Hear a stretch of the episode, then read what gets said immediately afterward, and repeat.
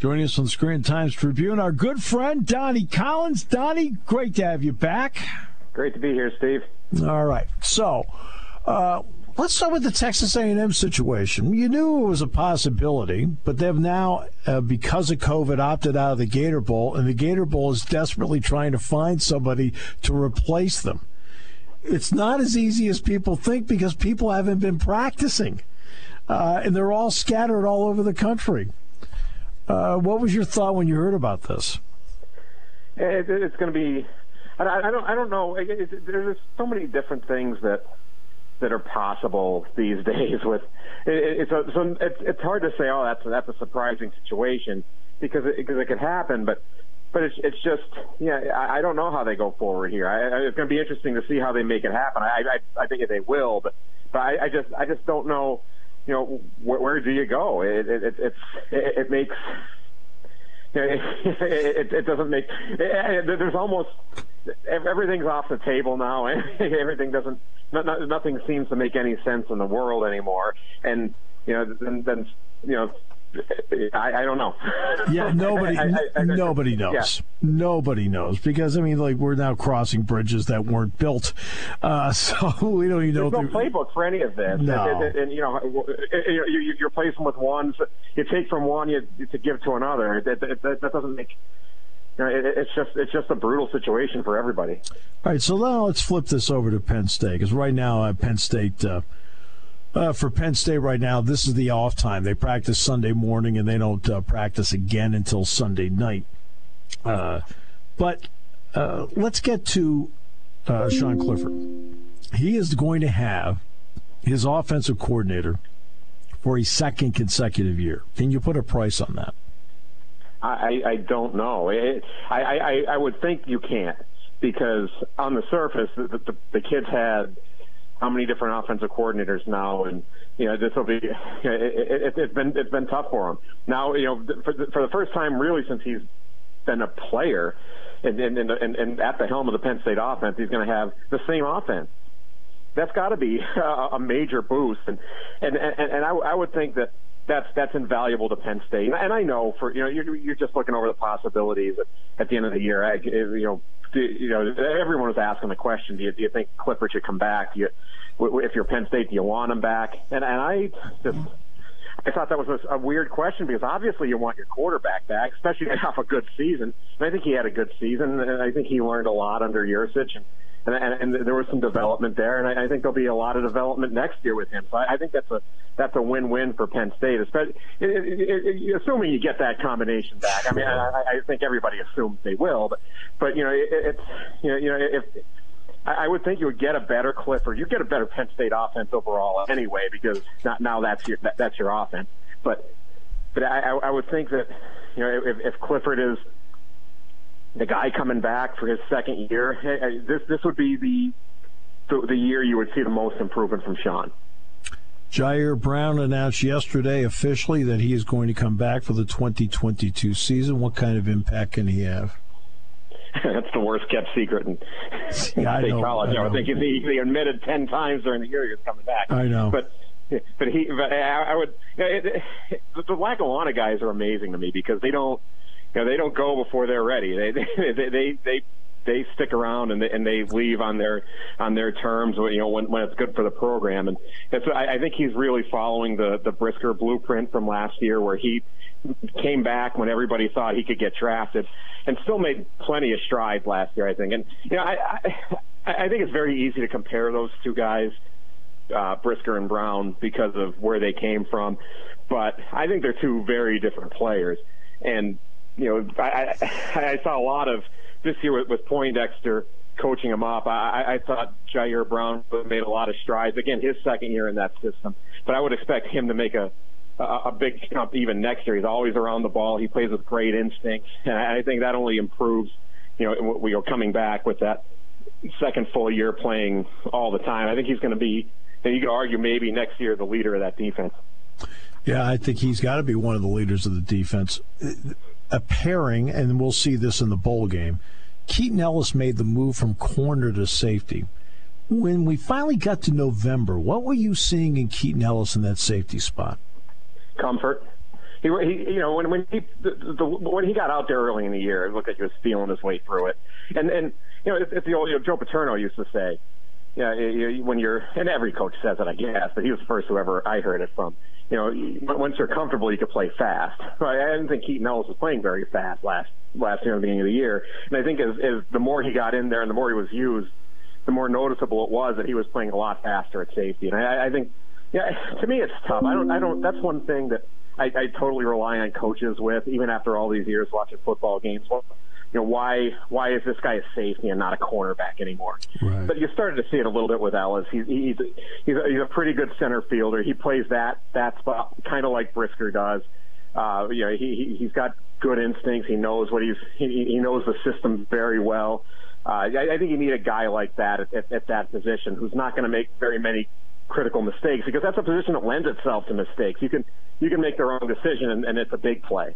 It's not a it's not a little play. You, are you're you're letting up 40, 50 yards. As Brisker did early in his in his career, though he, he let up a few too many of those, but he mm-hmm. didn't last year. And I, I think Ellis will will kind of uh, slide into that to that role. And, and once he understands his responsibilities, which which I think he did, kind of at the mid-season point, I thought he played a lot better. But you know they have some options there for next season. But uh, I, I think Ellis clearly is going to get the the first shot at it, and and, and, and soon. Brandon Smith and Ellis Brooks have officially opted to uh, enter the NFL draft. How interested are you now to see how the linebacking plays out? Well, I think yeah, I think that's a that's a major story now. It, you know, it, it, Ellis Brooks especially, he played he played so steadily for the last 2 mm-hmm. seasons, and I, and I think he's he's been a, he's been a really good middle linebacker for them. And the middle linebacker, they, they don't lend themselves to a lot of hype or a lot of you know a lot of the spotlight. But he he, certainly played very well for the last two years. I thought, and you know, I, and you know, I, I, who's going to step in for him is going to be a a, a major question. Yeah, I, I I think there's a case you can move Luketa back, but I wouldn't do that because you're going to need Luketa at defensive end. You're going to need Luketa to do what he did. So yeah, I, I, I think that it's going to be, you know, with with Elsdon. I, I think they they like him a lot. I've heard a lot of good things about him. I, I, think he'll probably step in and do a capable job, um, and, and and get better as he learns. But yeah, that that's a position I think everybody should be watching now because because you know, you know who knows they they lose a lot of athleticism at the very least with Brandon Smith. I, I, I think he had he had some really good moments and some some not so great moments, but you know I, I think that they're going to have to to find a way to replace some athleticism at that level that you know now that he's out of there that, that the coaches did have to worry about on, on the on the opposing sideline. Uh, I assume that uh, when Manny Diaz had his presser the other day that you were a part of it. Uh, what were your takeaways from it? Yeah, I, I thought he was slick, not, not in a bad way. I, you know, I, I, thought that was a that was a very interesting press conference from him. He, he spoke like a, a a head coach, which he was 20 days it makes sense. But he's a very, very confident guy. I, I, I talked to Ji'Ayir that day, and he he said, you know, he was you know, he walked into our team meeting and you know kind of had the hand in the pocket and the chest puffed out and the hair slicked back, and came in there and you know it was intimidating to those guys to, to see to see that kind of attitude coming out of the the new defensive coordinator, the guy who's just walking in. It, it kind of reminded me of like that kind of Pat Riley vibe from the from the Lakers days, where it's you know it's his show now, and he's gonna he, he's gonna take him to to another level, and he's he's confident he can do it, and he knows his system works, and you know, you're either you're either on board or you're not. And but you know he he really articulated it very well. I I, I thought when he got the Temple question second um, in that press conference and answered it as completely and honestly and, and as thoroughly as he did. I thought that kind of set the tone for that whole press conference, and maybe maybe even set the tone for his whole tenure here if, if it's successful. Because I, I think he won over a lot of people that day. I, there's you know there's this whole stigma I think still with he was the Miami coach and it's different at Miami. But I'm not sure how different it is at Miami than it is everywhere else now with with personalities and and, and, and the way social media is and, and, and how popular all these guys are. So I, I, I think Penn State really, number one, could use an old head coach, an old Power Five head coach on the staff. I think that's going to help them.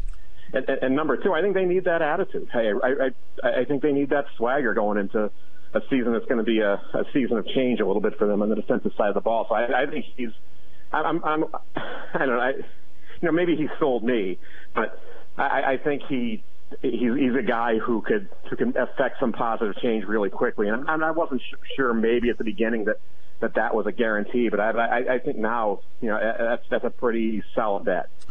It's interesting because uh, I've loosely talked about this with Micah Shrewsberry about that move from one chair and now you're sitting in that chair. It's only one chair over, but it's not the same chair. Uh, James Franklin now has somebody else on the staff that has been a head coach in Power Five. How important is it that now he can talk to somebody that has sat in that chair? I, I think it's it's vital. I, I think to have somebody to, to throw ideas off of, and not not that he didn't. I mean, he, he probably threw ideas off of Brent and got sure. feedback, and and and Brent has been a Brent's been a head coach, quality coach no for doubt. for a while now. No doubt. So, so I, I I don't know that that he didn't have that guy, but that now for sure have that kind of guy. And it, it, you know, it, it, it's this is not foreign at Penn State. You know, Ted Roof was a was the head coach at Duke, right? And uh, and you know, and, and Galen Hall was was a head coach. So, so I mean, they've had assistants, mm-hmm. they've had coordinators who yep. who who've been head coaches, but but I, I think it's a little different in this case where you're a, where you're a program that's at the one yard line, and you want to get over that that, that goal line to be a to, you know, to, to be a, a perennial contender and a, and a really strong force. I think you need that voice. I think you need the guy who's who's been at that level and, and, and could say, hey, here's how here's how we you know, we looked at it when we played Clemson. Here's how you know we we did it when we played in the Sun Bowl. You know, it, I, I, here's how we recruited. Here's here's here's how we wanted to build. Here, here's how here's how we took the defense from a B plus defense to a to an A defense at Miami in my first year. I I, I think that he's a guy who can who can bring that. Now, now I, I know everybody, well, you know, the, the Ohio State hired when they got Jim Knowles, but he doesn't have that kind of experience as, as, as a head coach. I think right. I think man that makes Manny a little bit of a home run hire for Penn State potentially mm-hmm. because he does have that that voice and and and, and just talking to him, I you know I, I I think he will not be afraid to use that voice. Is the bowl game the last game at 21 or the first one at 22? First one in 22. I mean, unless you're playing for the for the championship, right. I, I've always thought that it's always the the first one in 22. And it, and, and, and look, I, I, I, I don't go way back with Penn State football. I, but but I, I remember in the early '90s when they played in the Citrus Bowl against Tennessee and whipped them, yeah. and that set up the whole. That was to me that was the first game in 1994. Yeah. Because that's when you realize, hey, they're they're going to they're going to be a force next year.